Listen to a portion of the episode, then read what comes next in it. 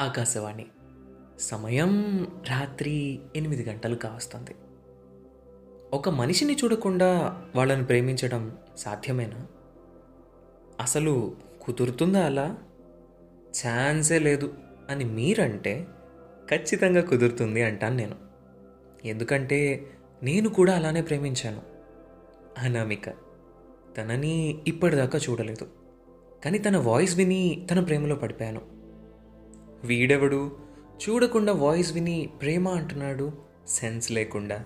అని మీరనుకుంటే మనకి బాగా తెలిసిన రుక్మిణి కృష్ణుల ప్రేమ కథ తెలుసా మీకు?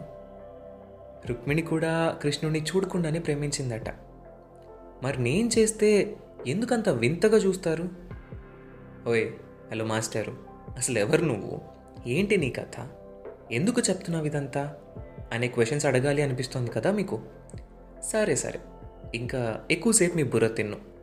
సో మనిషిని చూడకుండా పుట్టిన ఆ ప్రేమ కథ ఎలా ఉంటుందో తెలియాలి అంటే ప్రతి బుధవారం అనగనగాలో వినండి రుక్మిణి కళ్యాణం.